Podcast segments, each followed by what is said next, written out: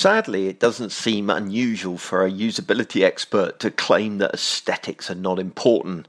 If a site is usable, then apparently that's all that matters. However, that's simply not true. Design does matter.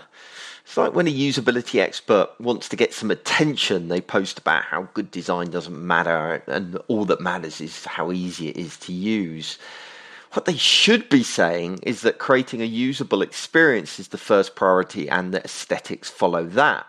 But then again, that doesn't make such a good headline. And in fact, even that statement isn't always true.